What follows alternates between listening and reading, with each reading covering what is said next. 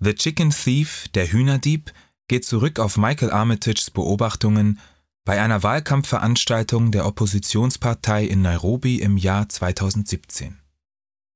Dabei war es nicht die große politische Bühne, die Armitages Aufmerksamkeit fesselte, sondern die kleinen Nebenhandlungen, die im Tumult passierten. Flüchtige Eindrücke hielt Armitage selbst mit der Kamera fest oder konnte später auf das Material des Filmteams zurückgreifen, das er begleitete.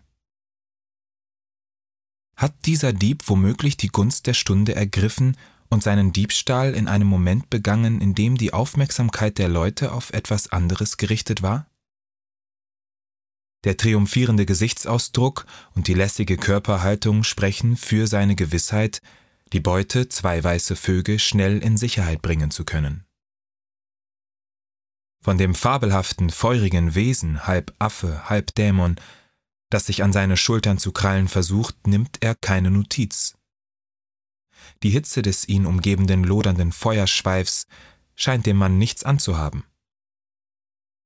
Flößt ihm das feurige Wesen Kraft ein oder stellt es eine Bedrohung dar?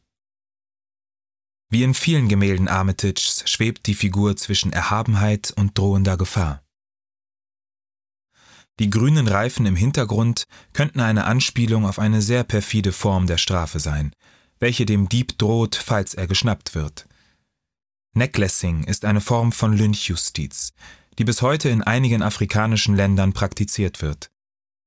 Dabei wird dem vermeintlichen Täter ein mit Benzin getränkter Autoreifen um den Kopf gehängt und angezündet.